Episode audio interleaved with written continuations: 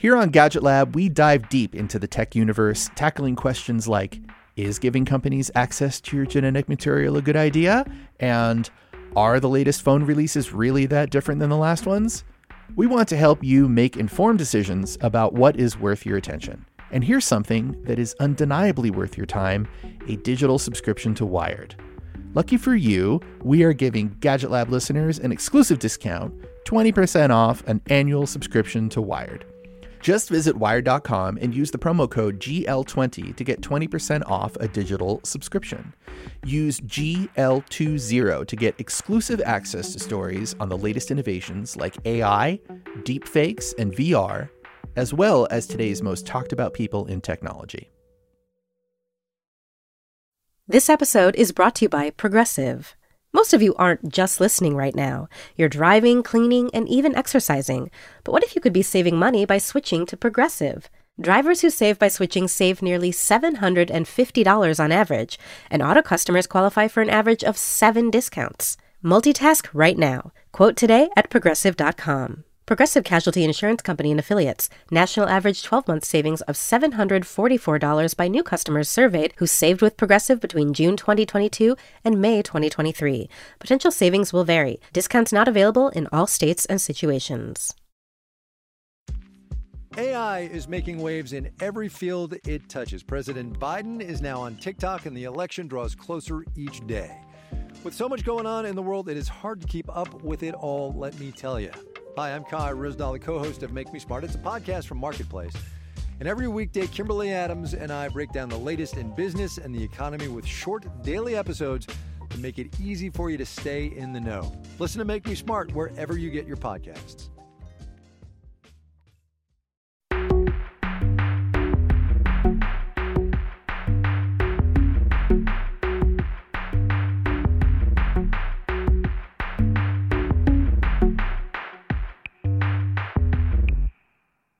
Hi, everyone. I'm Michael Calore. I'm an editor at Wired, and you are listening to the Gadget Lab, the podcast where we talk about the latest gadgets, apps, and services that you need to know about and how they impact our lives. I am joined, as always, by co host Arielle Pardes, Senior Associate Editor at Wired. Hey, hey.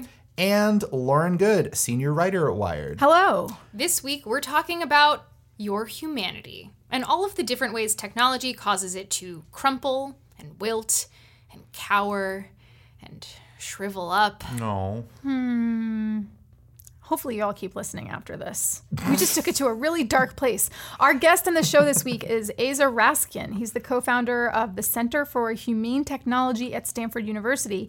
Asa and his colleagues are probably best known as the people behind the phrase time well spent, which was part of their initiative to get Silicon Valley's largest tech companies to address the negative impacts their software and platforms are having on us, or I like to call it our humanware.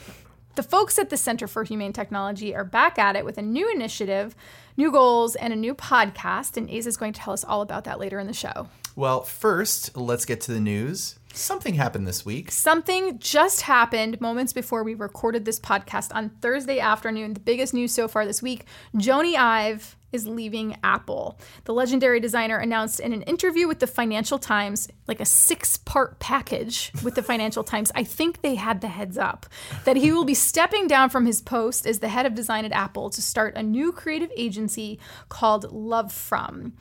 Ive has led Apple's design team since 1996, and he's responsible for the aesthetic and, in many ways, the functionality of some of the company's most iconic products, including Mac, iPod, iPhone, iPad, Apple Watch.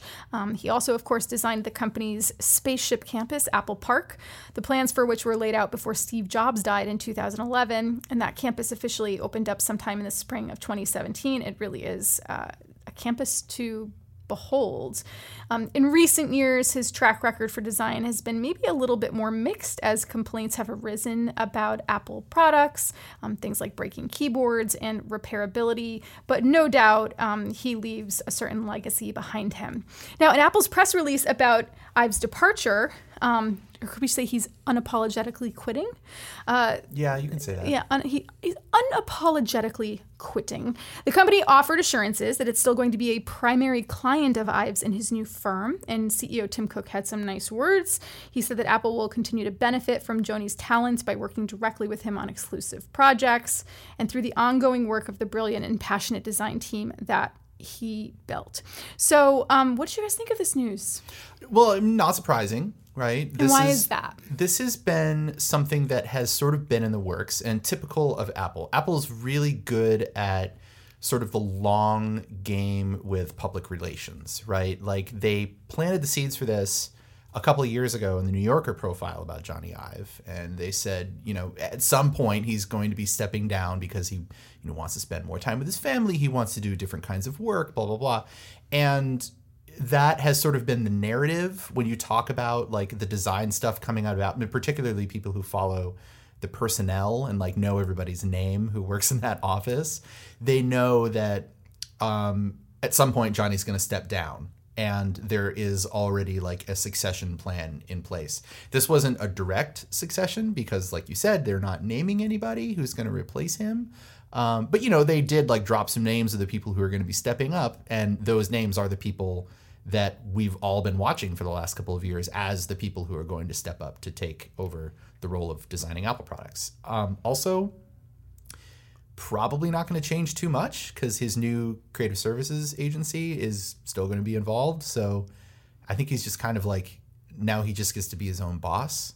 Mm-hmm. And I think that the fact that he's still going to be working closely with Apple is something the company really wanted to underscore Yeah. because they were probably concerned about a sell off, like market concerns, and people wondering what does this mean for the future of Apple and is Apple's design all downhill from here and all those things. So they're probably trying to stave off all of those worries. So they made sure to say in the press release, like, don't worry, we're still going to be working with him. He's still going to be putting his stamp on Apple products in some way. And I hate to say this, but I think only time will tell whether or not that actually remains the case. Mm-hmm.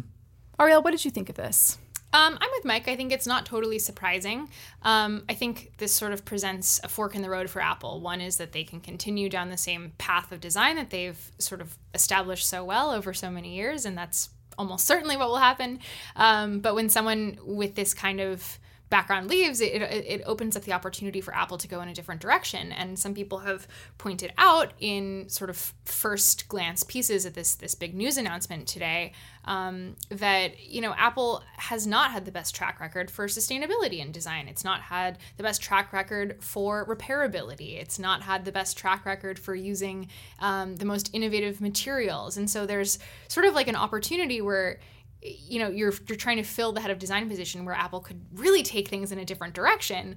Um, will that happen? Almost certainly not. Yeah. Um, but it's an interesting question to say, like, well, when you're sort of trying to fill that hole, like, do you fill it with same same, uh, but not as good, or do you fill it with something that's drastically different and take that as an opportunity for growth? I- They, I think, if they're going to do something drastically different, it's going to play out over like five years. It's such a big boat, and also like, what a legacy! First of all, I mean, you know, the guy is responsible for so so many amazing things that we take for granted now, like click wheels and home buttons and touchscreen design, mm-hmm. all kinds of things that I mean, obviously he has a very large team under him, but those were his, you know, he was the person who was leading that team and helping them arrive at those decisions.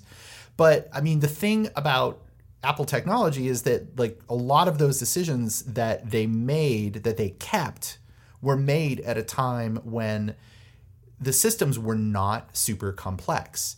And as the complexity has increased over time, the designs have only gotten simpler. Like the way the software works, the way the, the interaction design of the devices has gotten simpler to the point where there's like almost no buttons on the damn thing anymore, right?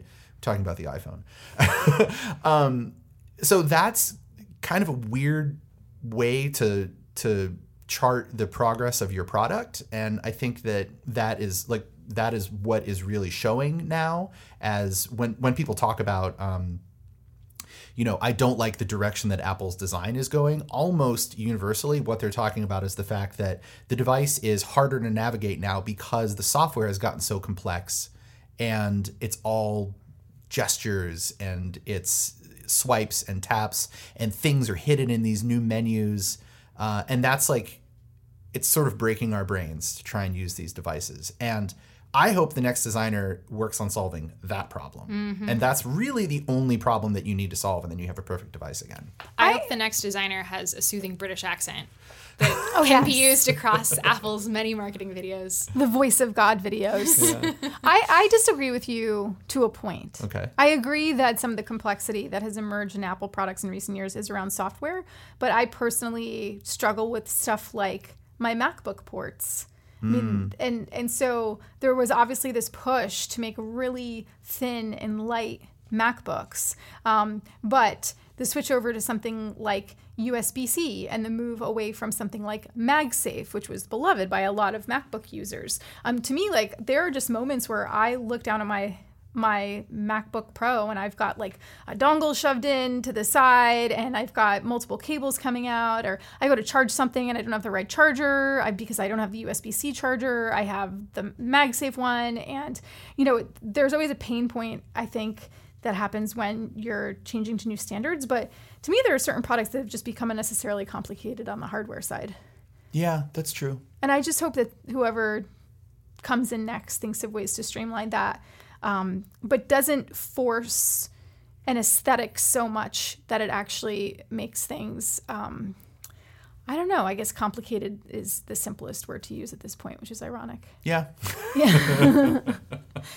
Okay, so what's going on in the world of Amazon? All right. So, something that's kind of near and dear to my heart uh, Amazon this week launched a new in store pickup service called Counter. Like the counter, like you walk up to a counter and there's your package. Uh, starting this summer, you'll be able to walk into one of 100 Rite Aid locations and pick up your Amazon packages.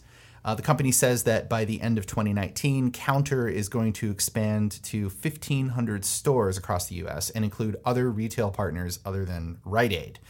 Uh, this comes on the heels of a similar pilot program that Amazon has been testing in Europe. And of course, it has its Amazon lockers that already are in some Whole Food stores and other partner locations. Um, either way, it's a nice alternative to home delivery, especially for people who get packages stolen off their front porch, which is everyone, uh, including me. It happens to me all the time. And now that I have the option to go into a physical location to pick up an Amazon package, I might actually use that. Uh, I certainly hope it's not just Rite Aid because the nearest Rite Aid to my house, I think, is about two miles away. But you know, the part of Amazon getting into a brick and mortar retail location, like the retail locations are are excited about this because if your store becomes a place where people come to pick up their Amazon packages, they're going to see your store in a different way. They're going to use your store for more than just picking up Amazon packages. Right, you're going to go to the Rite Aid and then you're going to pick up your Amazon package, and while you're there, you're going to get your delicious one dollar thrifty ice cream. You guys know Right. thrifty ice cream? Yeah, It's yeah, cheap and delicious. yeah. Um, anyway, I, I think this is sort of brilliant on the part of Amazon, which has one of the biggest digital marketplaces in the world, and they're bringing it to the real life space, right? So they're they're taking their business and they're translating it to brick and mortar stores without having to build anything. Yeah. which is amazing. Um, it's obviously convenient for consumers. It's convenient for delivery people. It's convenient for these customers, and it's another way for Amazon to make you feel its presence absolutely everywhere. Yeah, and you know, I, I like it.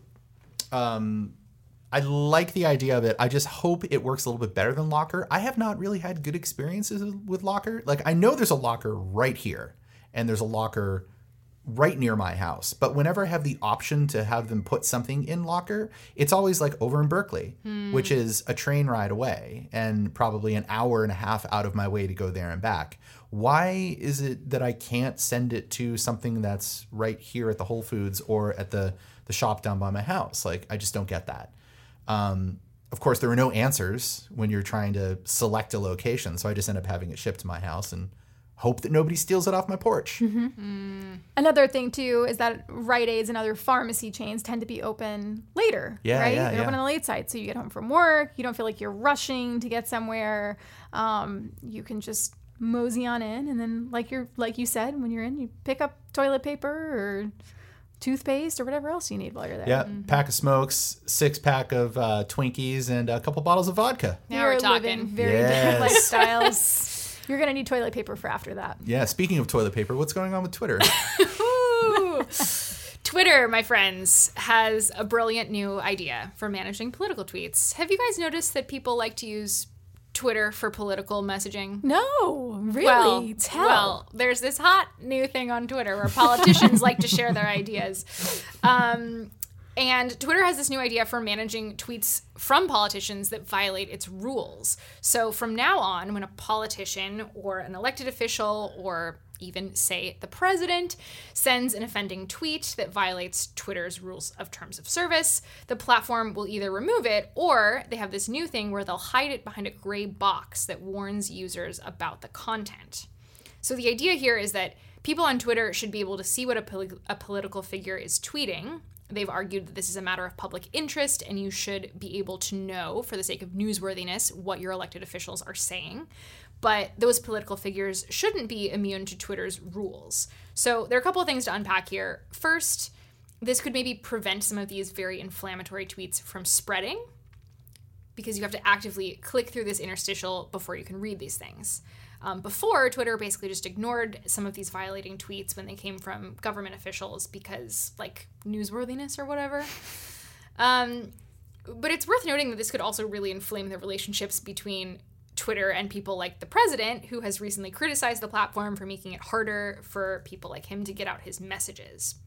Um, so I think it's an interesting idea. I'm not sure it will work. Um, what do you guys sort of feel about this kind of policy? Publicity stunt. you think? Yeah.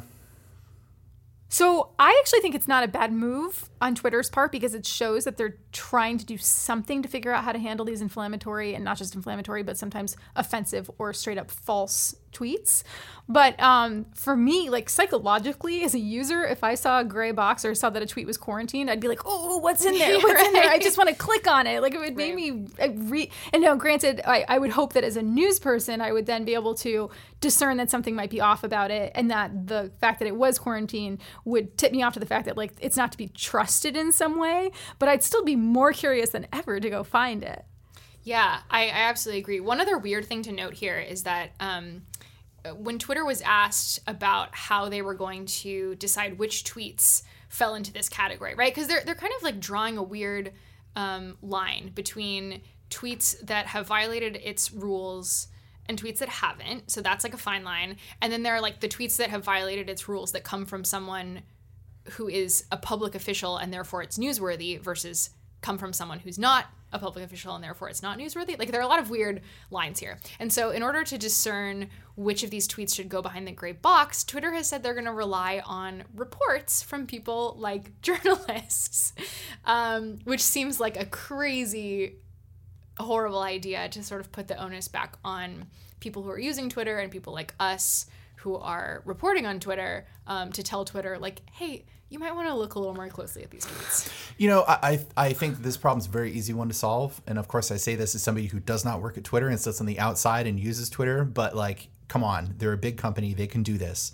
You have a very clear policy about what violates. Uh, like you have you have a clear a clear policy about tweets, and like it becomes very clear if you're looking at a tweet whether or not it violates the policy, and if it does, then you get rid of it, and if it doesn't, then you let it be. Hmm. Instead of like couching it in this weird sort of gray, literally gray area. Yeah. Wow, it is literally a gray area. Yeah. What about satire?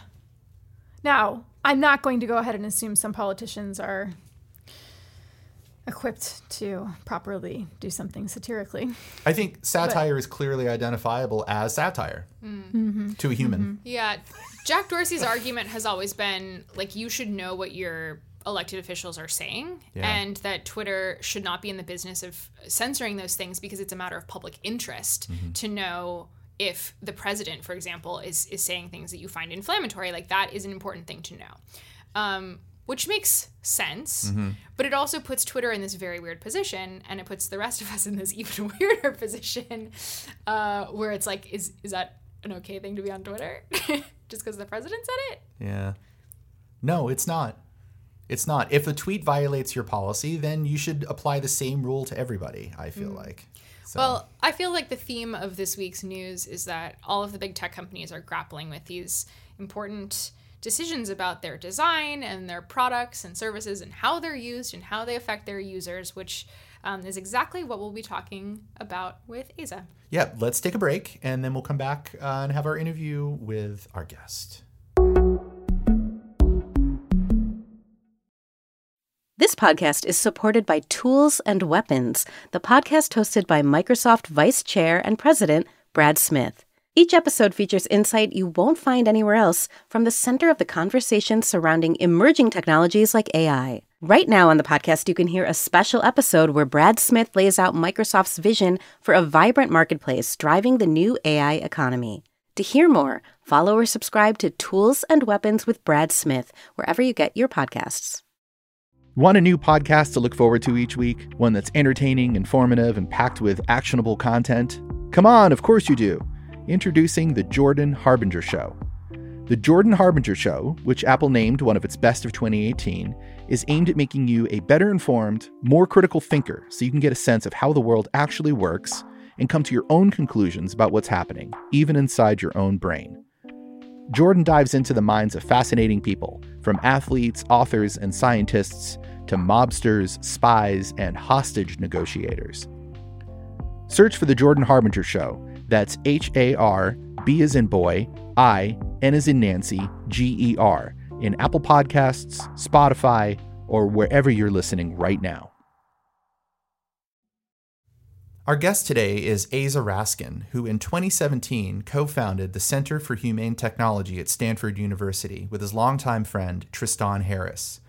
The CHT is best known for the catchphrase, time well spent. What started as a slogan grew into a movement as the big tech companies began using the term to talk about their new methods for giving people more control over how much time they were spending on their computers and their phones. The Center for Humane Technology recently launched a new initiative, a sort of follow up to Time Well Spent that uses a new catchphrase, human downgrading. The new initiative challenges the status quo where platforms and apps appeal to our most base instincts by serving us content that's actually not what we may want, but what they know we'll click on. As Raskin says on his website, our technology is not designed with sophistication of ourselves. It is increasingly doing damage to who we are, what we value, and how we decide. Raskin and Harris also just launched a new podcast to further the discussion of human downgrading. It's called Your Undivided Attention. Aza Raskin, welcome to the show. Thank you so much for having me. Of course. Um, for the first question, we'd just like to ask you for our listeners who are not familiar, can you tell us what is the Center for Humane Technology and what do you do? Yeah. So, the Center for Humane Technology is a, a thing I helped to co found with Tristan Harris. And really, it says hey, there's a lot of great things with technology and a lot of pretty dismal things that it's doing to our societies.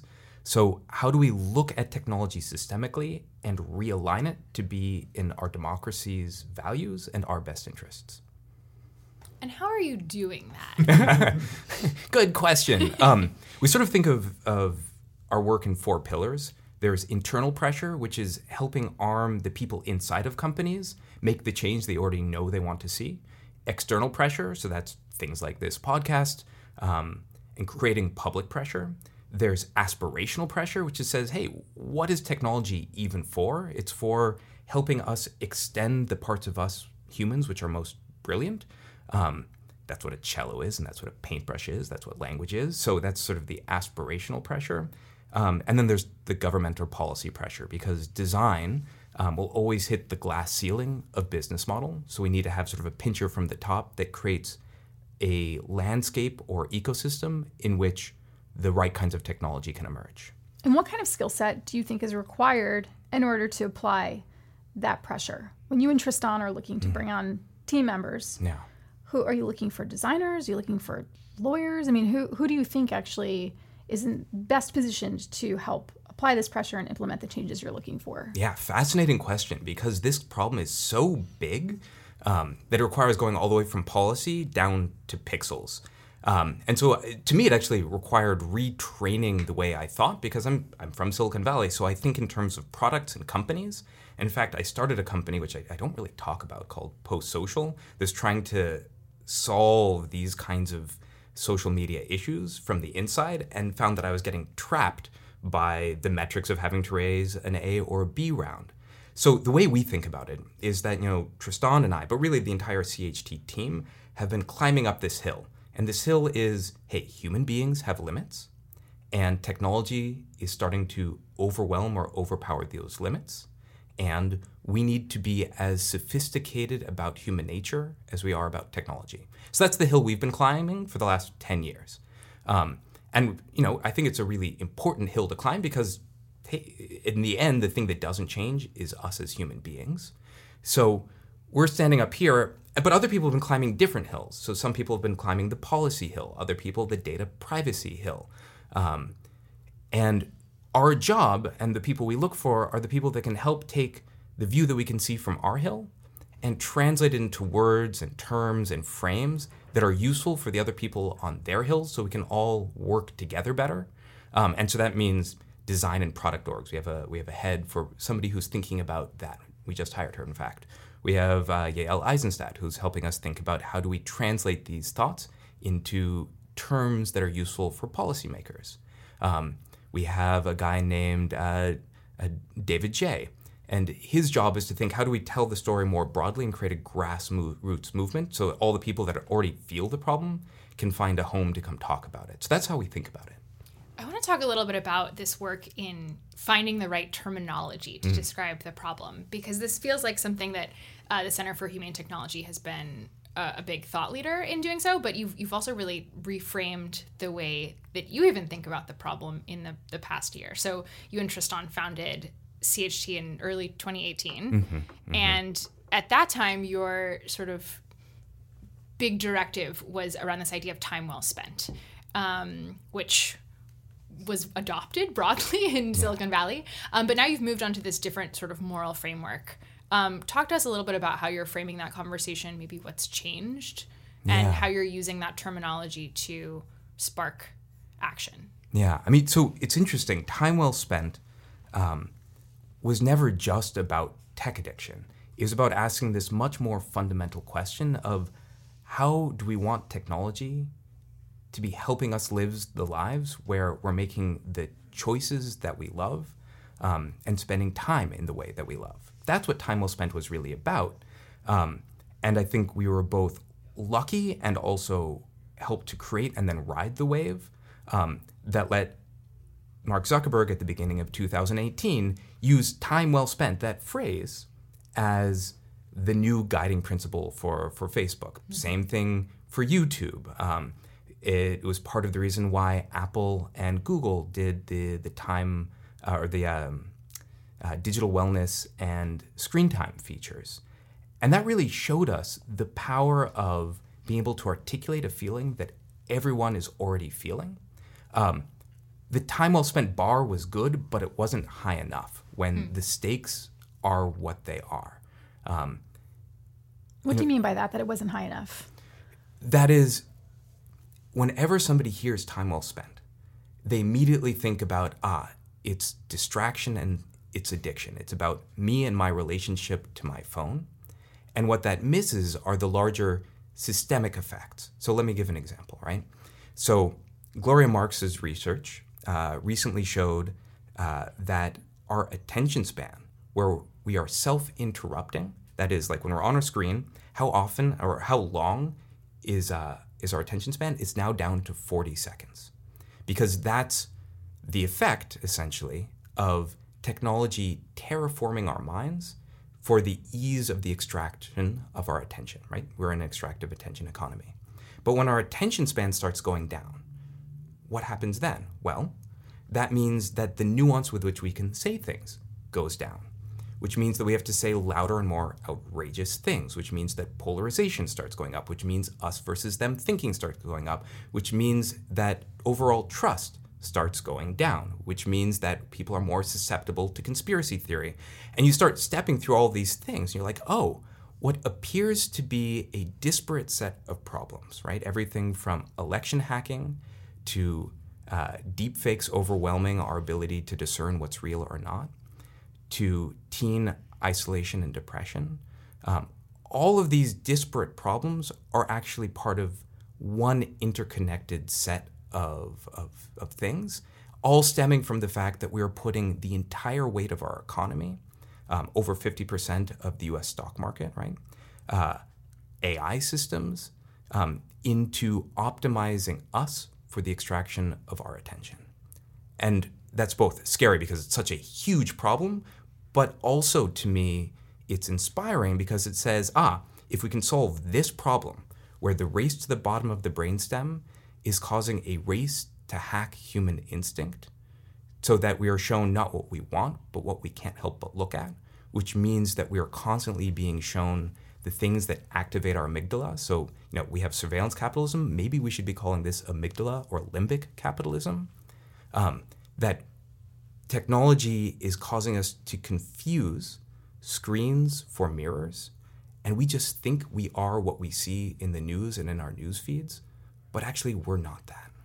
And so you think human downgrading is something that's more emblematic of, of the bigger picture problem? That's right. It's that technology is causing a kind of societal incoherence. It's a downgrading of our capacities. And we all feel it in terms of our relationships. We feel it the way our kids can pay attention. We feel it um, in isolation. We, I mean, we just, we just feel it in all these different ways. Um, and that creates an inability for us to like think and work on the stuff that matters most. And more importantly, all the biggest problems that we have to face, climate change, for instance, um, are collective action problems. This requires collective human intelligence coming together to solve these huge problems, and technology is making it harder, not easier, to do those things. Um, so that's why we call it human downgrading, because it's downgrading our ability. While we've been upgrading the machines, we've been downgrading our humanity. And I should note um, that not only do we need to solve this problem, but we want to solve this problem because the world that we w- could be living in could be beautiful. Imagine instead of my phone pulling me back in every time, right now it's like pick a card, any card, but the card you pick is always spend more time on your phone. Mm-hmm. Right? It could be giving me options like, hey, just hold down, ask Siri, I want to spend more time with Michael this year. Um, and instead of asking me to fill out lots of like forms and type messages and deal with calendaring, it could just be dealing behind the scene and then bing, here, four dinners have been scheduled this year. So moving from find my friends to time with friends would be a really powerful reframe.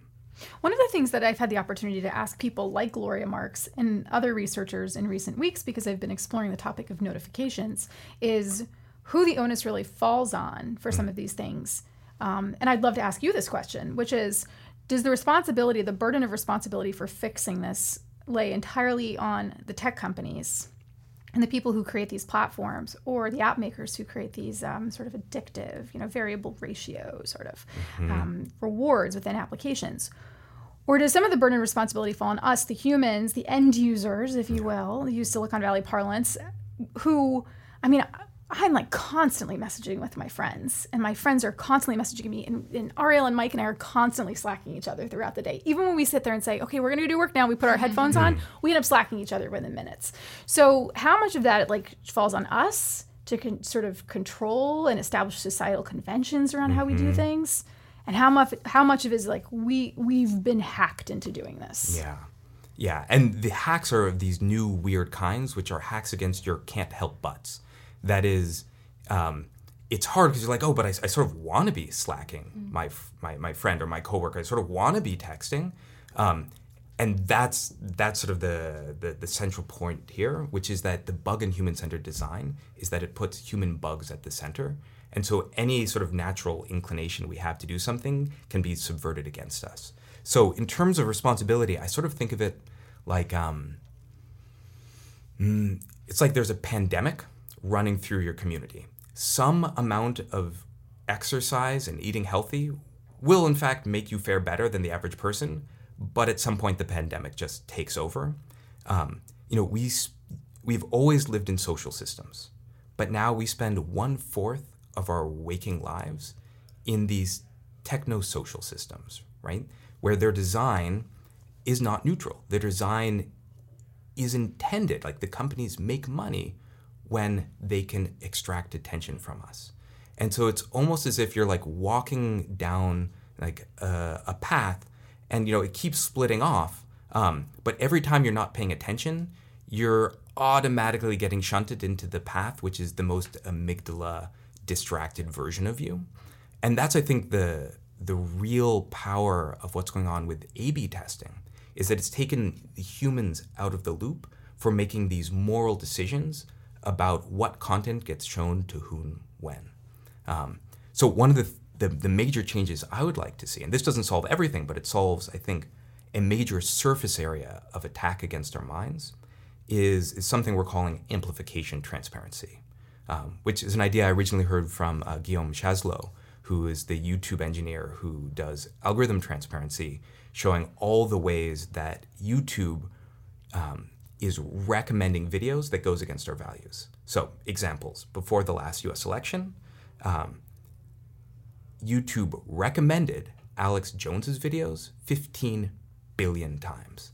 Um, Kevin Roose just had that article in the New York Times about how YouTube's recommendation system uses an old con artist technique, which is called uh, pace and lead, which is to say, if I want to convince you of something, it's one of the most persuasive techniques out there. I start mirroring and matching how you walk, how you speak, um, telling you things that are true, that are true in your direct experience, and then I start drifting you towards whatever it is that I want to persuade you of. In this case, for Facebook or YouTube, it's things which are more extreme, things that grab your attention more.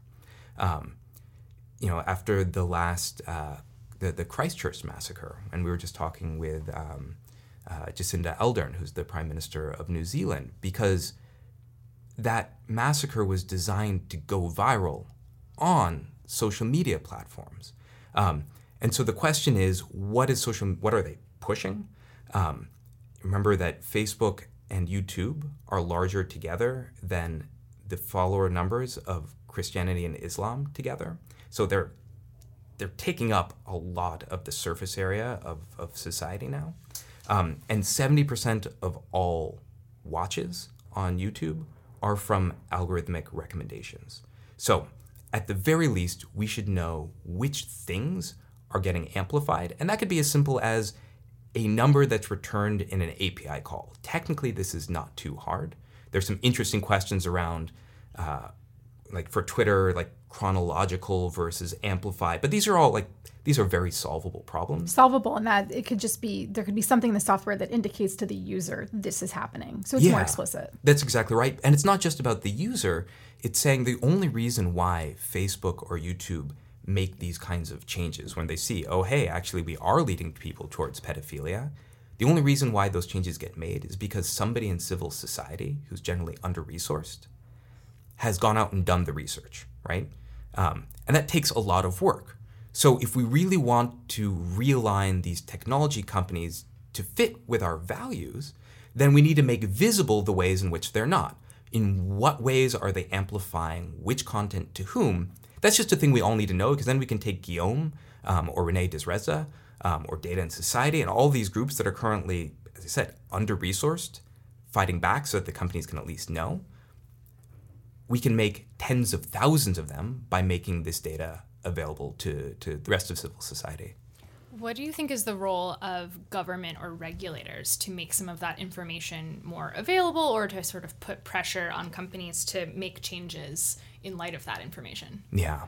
Um, the role of government is to make business models which have terrible externalities, as we're seeing, um, expensive, and the ones which uh, like fit with our values, inexpensive. That's really the role of regulation.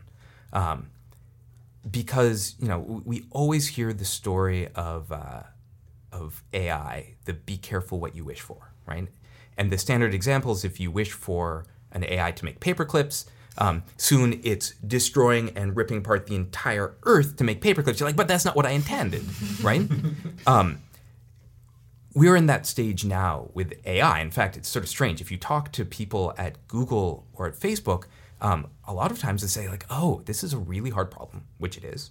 We don't really know why our algorithm is recommending all of these things.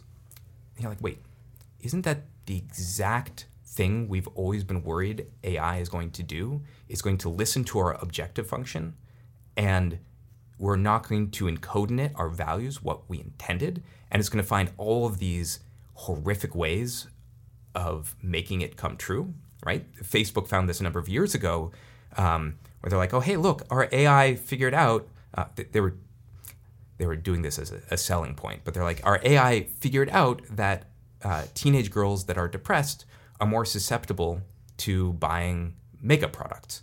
Um, that's just one little example of the kinds of vulnerabilities that an AI is going to find. We just interviewed Natasha Dow Schull, um, who studies uh, addiction, um, this particularly slot machines in Vegas. And what she discovered is, is actually really surprising. Like normally you think of um, uh, slot machines as these sort of clanky machines where you pull a lever, but now they've all been designed, and actually way before Facebook, for time on device. And that power of A B testing, um, plus all of the data that's coming in from these machines about the user, has made an experience so powerful that some number of adults choose to sit in diapers to play. Um, right? That's not a force to, that's a choose to, but really that shows you the power of these technology platforms, especially when they sit in our pocket.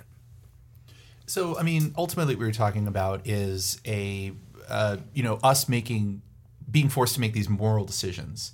Um, if, if our government was going to pass some sort of legislation for this, I mean, you can't necessarily legislate morality. Mm. So, what do you legislate? What do you force people to do? Yeah. So, step one is saying, let's make visible the externalities. Let's just find the places in which the algorithms and their technosocial systems are aligned with our democratic values mm-hmm. or not aligned. Um, and then you let civil society have the tools to like chime in and say, like, yep, we like this, we don't like this, we like this, we don't like this. So that's sort of like the, the first place. Um, and but I think there's an even deeper point to be made here. Um, and I've heard this called the fiduciary argument, which is sort of interesting because fiduciary doesn't really factor so much into the the argument. Um, but but here's how it goes. It says there are really two types of relationships. There are relationships between equals where you can write contracts to to intermediate them. So these are things like leases and NDAs, just you know normal contracts.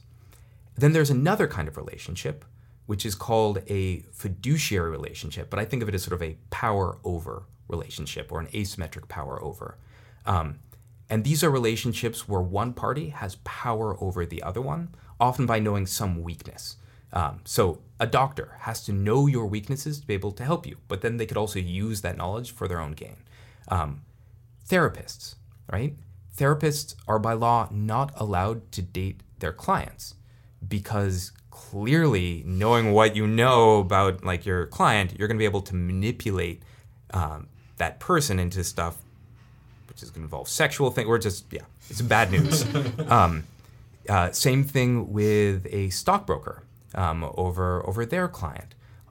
And here's the interesting thing. Then it's has Silicon Valley sort of been pulling the wool over all of our eyes and masquerading as a equal relationship for a contract, which we can go through things like EULAs and terms of service, um, when it really is a fiduciary, that it has an asymmetric amount of power and knowledge over us. And in fact, when you look at the kinds of things that Facebook or Amazon with Alexa um, or Google or YouTube can predict about us, right? That's things like whether we're depressed, um, uh, our sexual orientation, uh, like where we go, whether we're about to leave our jobs or quit our jobs. IBM just had a study showing that with their data sets, they can predict you are going to quit your job with 95% accuracy.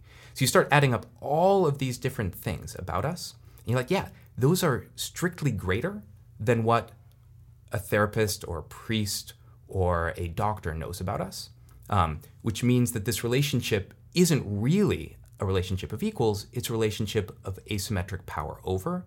And when you paint the line to where things are going, you're like, oh, is that power going to increase or decrease? Well, clearly, the power over us is going to increase. The amount that's going to be able to be predicted about us is going to increase. The amount of data being collected about us, especially with IoT, is going to increase.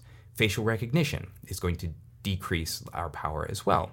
So we need to start moving from a sort of faux world where we think that we are consenting into these uh, relationships which we already know isn't really the case. We, none of us read those uh, those terms of service to one where they have to act in our best interest, and if they're not, um, then they're beholden to uh, to it. They're liable for it. Um, that to me is the most exciting direction because it gets to the heart of what we're talking about, which is asymmetric power relationships. I think a lot of people believe that you and Tristan and the rest of the team at the CHT are doing a great thing. You're trying to codify what's happening to us that maybe people haven't had a real name for. You're trying yeah. to create this shared language language around what's happening to us. Um, but you've had some critics as well. Uh, some people who maybe feel like, on the one hand, maybe just creating a shared language isn't the most effective approach. Um, you know, you had an event recently in San Francisco where there were comparisons made between the kind of event you guys hosted and the kind of event we see typically in Silicon Valley, where there's usually some type of product to sell and you're sort of productizing your message in a way. Um, what's your reaction to some of those criticisms? Yeah. Um, generally, I'm really grateful for them um, because it's really easy to start thinking that the view that you're standing on top of, your hill, is like the correct one and everyone else is not seeing it. Um, I do think that because of the hill we've climbed, we've got to see some things that maybe other people aren't seeing. Um, but each of their hills, they're seeing things that we're not seeing. Uh, it's just so easy for us to devolve into being like, oh, you're not seeing the right problem, I'm not seeing the right problem.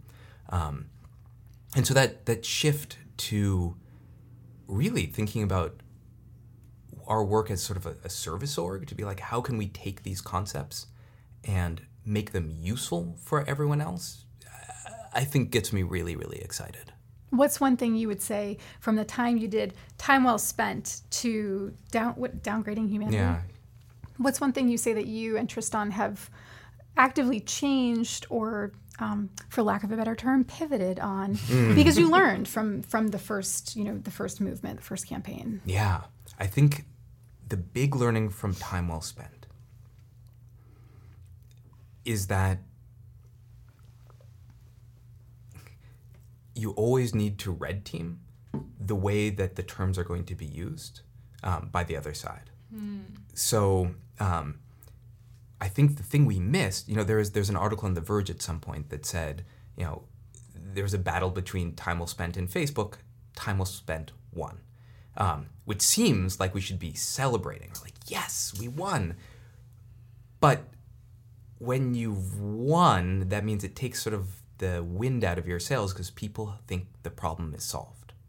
Um, but it's not solved. It's just we won the next little battle. And so I think thinking about the larger frame and being like, how will our words be red teamed? In what ways are they going to be used or bastardized is, is really important. Um, thinking about, say, climate change, global warming as a phrase, probably set back the industry, like the, the, the cause, by 20 years. Because when people hear warming, um, they're like, okay, global warming, and really it's more about like extreme weather events are the things that most people feel on a daily basis. And so when they see news about a new cold snap, um, they're like, ah, I guess it's not really warming then, right. is it? Certain people in the news who tweet that. Yes, yes. exactly. We know, we know what you mean. Yeah, exactly. Yep. Um, and so that's what I mean. It's just like thinking ahead, like, okay, and, and also thinking about how these words can be used uh, by people. So, say, for instance, talking with, with Jacinda Ardern, um, you know, downgrading humanity um, or human downgrading wasn't a super helpful term for her. She was like, oh, yeah, no, that makes sense. We're doing this. I have a specific need of like, how do I solve for the next time that social media is used to amplify an hor- already horrific massacre? Um, and then for her, then it's actually thinking like, oh, I see. So we have algorithmic bias against, you know, gender an algorithmic bias against race, but we also have an algorithmic bias against our values. And so we're getting algorithmic hate and algorithmic polarization um, and algorithmic extremism. And that framing, where you start to see how the effects of the extractive attention economy directly lead to algorithms which promote our most salacious selves, that to her helps because you're like, ah, there's a background radiation which is tilting us all towards our most extreme selves. That's going to have a deep impact on the world. Uh, well, we're we're running uh, pretty close to the end of our time with you, so we want to give you a chance to talk about uh, the new podcast which you and your team recently launched. Uh, it's called Your Undivided Attention. Absolutely a plus podcast name, by the way. Thank you.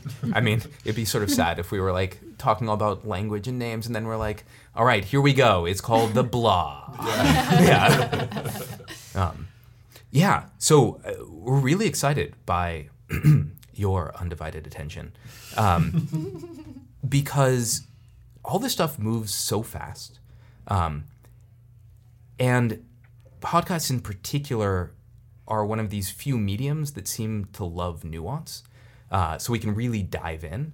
Um, we get asked all the time, what can I, as a X, a product manager, as a designer, as an engineer, do?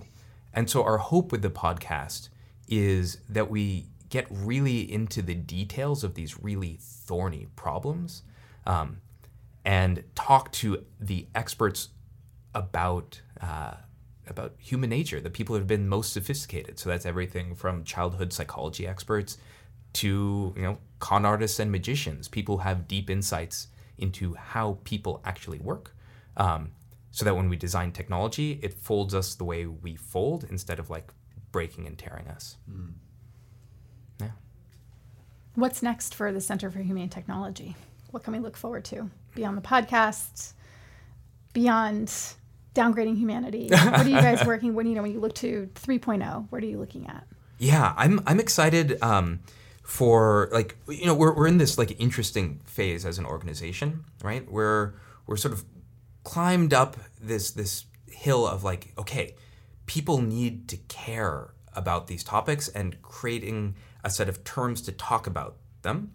But you know, it's been largely Tristan and sometimes a little bit me. Um, oftentimes people in our constellation like Guillaume and Renee. And what I'm really excited about is this turn that we've made to being a real and full team, um, which just gives us a much bigger capacity to start, say, working on the aspirational pressure, being like, what could the platforms actually look like? Um, I'm really, really excited just about being able to connect all the people in Silicon Valley who have been feeling and thinking these things to see that we all exist and can start working together. Just that convening part, I know it sounds maybe a little small, but it's not at all. It's it is the thing that changes our industry. Um, so I'm really excited about that as well. Well, thank you very much for being here today. It was great to have you on the show. Ah, always such a pleasure.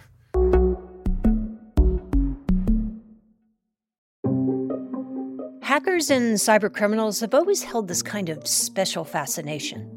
Obviously, I can't tell you too much about what I do. It's a game.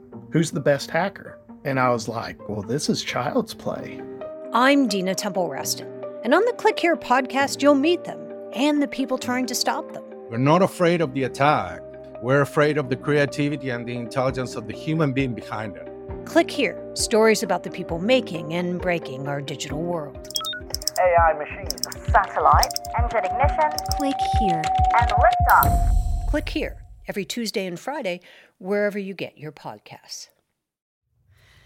Thank you for listening to our conversation with Aza Raskin. Uh, we've also covered the Center for Humane Technology quite a bit before on Wired.com. Our editor in chief, Nicholas Thompson, wrote a story about their latest launch a couple, I guess that was a couple months ago now. So Yeah, be sure to go to Wired.com and check that out. We'll put it in the show notes as well. And I think it's time for our recommendations. Tis. Arielle, would you like to start? Sure. Um, this week, I would like to recommend a very strange book. Um, I found this book because Pete Buttigieg, presidential candidate for 2020, Mayor Pete. who is also the mayor of South Bend, um, and also a very trendy person on the internet. Uh, he famously learned to speak Norwegian, which is a weird thing to do. And he made this decision after reading this book called Naive Super, which is written by Norwegian author Erlend Loe. Um, and as the legend goes, a young Pete Buttigieg came across this book and was so inspired by it that he wanted to read more works by the author, but none of his other books were translated into English. And so he learned Norwegian just to read this guy pretty crazy. So I ordered it on Amazon, and it is real weird, but a really interesting book. It sort of follows the existential crisis of this young Norwegian guy as he contemplates time and meaning and his existence. Um, it's kind of like a cross between uh, reading The Stranger by Albert Camus and the Karl Ove Knausgaard books. A kind of so it's so like Camus is like 250 pages and Knausgaard's like 8,000 pages. So That's it's right. somewhere That's right in between. So you, you get you get the brevity and the existential sensibilities of Camus, but the Norwegian bleakness and very short sentences, uh, you know, of of Knausgaard. Uh huh. Huh. Sweet. Yeah. Are you finished with it? Uh, I'm very nearly finished with it. It's very short. Huh. Uh, so the last book that you recommended on this show and that you recommended to me was, I believe, Machines Like Me by Ian McEwan. Oh, great book. Which Mhm. I read. Absolutely loved it. Thought it was really good. So I'm definitely going to take you up on this one too. Good. I'm Can gonna. you- oh, go ahead. I was gonna say I'm gonna open up my my Libby app and set a hold on it so I get it from the uh, the San Francisco Public Library. Probably right after you check it in. Oh, I, I bought a copy on Amazon.com, so you're welcome to borrow. I was gonna say, I think it's on her desk. Isn't it on your desk? Maybe. Oh no. Okay. Well, you've got a great stack of books on your desk. Indeed, I do. And another one that you recommended was, um, I can't think of the name right now, the title, I should say, but it's about a woman who tried to do absolutely nothing for a year. My Year of Rest and Relaxation. Yes. One of my favorite books ever that I just read at the beginning of this year. Yeah. I read that one too. That one is oh, just I, I could read that over and over and over again and never get bored of it. Ottessa Moshfegh, the the author of that, I think is a real rising star. Yeah, for sure. I am going on vacation, or I'm at least taking time off in the next seven days or so. So I would love to borrow it if you have it, because I'm planning on reading that. Absolutely, you should absolutely. Cool. Yeah, it's very good. Yeah. it's I would like to do nothing while reading about doing nothing. weird as hell. Uh, What's your recommendation? so my recommendation is, um, hey, do you guys like shopping? Hey. so we have uh, Prime Day, Amazon Prime Day, which is actually like three days coming up in the middle of the month. July 15th, I think, is when it starts. And it actually starts about a week before and lasts until about a week after. And you may not care at all about Prime Day, but I know from personal experience, like trying really hard to ignore Prime Day, and then all of a sudden you see something for sale and you're like, oh, snap, I have to get that. Like that's something that I've always wanted, and it's like unbelievably cheap right now, and I have to buy it. Part of buying something for Prime Day is that it's only the discounts are only available if you're a member of Amazon Prime. So my recommendation is that you do the 30-day free trial of Amazon Prime. So you go on Amazon, or just actually you can't. Uh, okay, you have to do a search for Amazon Prime free trial, and then you follow that link, and then you sign up for it and then you set a calendar reminder in three weeks or whatever to remind yourself to cancel it before you get charged. And I feel okay saying that because if you after that time decide that there's you don't want to shop anything on for anything on Amazon or nothing that's for sale on Prime Day appeals to you, uh, then you should cancel your Prime subscription because then you are not drawing any value from it. You're wasting money. So you may also decide that you want to keep it and stay with it, and it's pretty cool. I have Prime, I like it, but also I spend like basically every dime that I earn on Amazon, so I think that it's a good value for me. But if you're looking at Prime Day deals, and there are gazillions of them, you're probably going to see something that you want to buy. So sign up for it now and start tracking the stuff that you possibly want to buy. And then you'll get alerts, and then you'll be able to buy it for cheaper and you'll be able to save money. So that's my recommendation. Whether or not you care, whether or not you think you care, do a 30 day free trial of Amazon Prime. Nice. Good advice. Nice. Good. What do you spend? What are you buying when you spend all of your earning wage on Amazon? Um, we established this cigarettes, Twinkies, and vodka. Very smart. They deliver vodka now. To counter, yes. Amazing. What's your recommendation, Lauren? My recommendation this is going to be the second time in recent weeks that I have recommended the Ezra Klein podcast, um, which is funny because, like, I don't normally listen to it, but I happen to be listening to it a lot recently. I met Ezra Klein once on the train from DC to New York. I mean, it's weird because we worked for the same company for a while, but like we never actually really interacted. But we did meet once on a train. Okay, so um, this particular episode is with Dana Young. Uh, she is an associate professor of communications at the University of Delaware, and she's also the author of an upcoming book called Irony and Outrage, which is about the different aesthetics. Aesthetics is the word that she uses between the left and right media universes. So, this entire conversation is about the different ways in which left and right media, and who we all sort of traditionally identify as either left wing or right wing media, um, since it is like pretty clear to most people, and there have been charts and graphs that show this, how they present information differently, and likewise how the audiences that consume these different types of media and and the ones they rank as trustworthy, how that um, is sort of an indication of that person's tolerance for new ideas, for risks, for what's perceived as threats. Um, so it's not so this conversation is not just about media. It actually ends up evolving into a much more interesting and stimulating conversation about uh, our psychology as human beings and human beings who are able to basically ingest different media. Um, and it's really good. Uh, i mean they talk a lot about things like confirmation bias and sort of the pathology of media basically so what um, what you may read or consume because it already is something that confirms what you believe and likewise how we tend to pathologize people who consume a, consume a different a certain type of media without even realizing that we may be doing that Hmm. yeah That sounds fascinating. it's a really good conversation. And and Ezra says a couple of times, it's uncomfortable, especially if you work in the media, to have this kind of conversation. And it's a little bit uncomfortable to listen to as someone who works in the media, but it's really good. Yeah.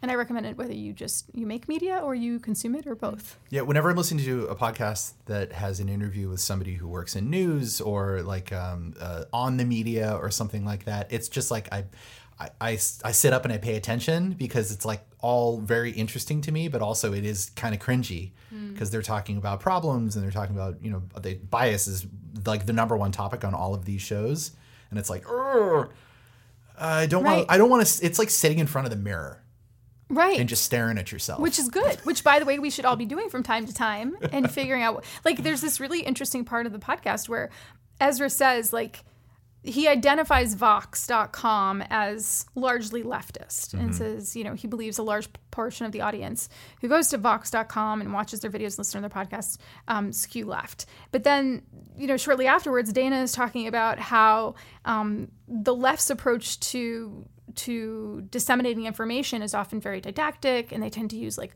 lots of charts and graphs and it's wordy and and the difference is like we're just going to present a whole different bunch of ideas to you and you have to figure out what you think about this whereas the rights approach is more let me tell you how to think and she's saying this like basically saying like you're wonky to Ezra as he's trying to like parse through Vox's approach to the media. Um, so it's really good. So I yeah, I just recommend listening to it. It is wonky. Awesome. Yeah. And it's just called the Ezra Klein podcast. Oh, this is uh, this is the, the Ezra Klein show, and this Ezra episode um, this episode is why liberals and conservatives create such different media. Huh. That sounds fascinating. Mm-hmm. Well, tell people how they can find you on the Twitter, Lauren. I'm at Lauren Goode with an E. Send me all your memes.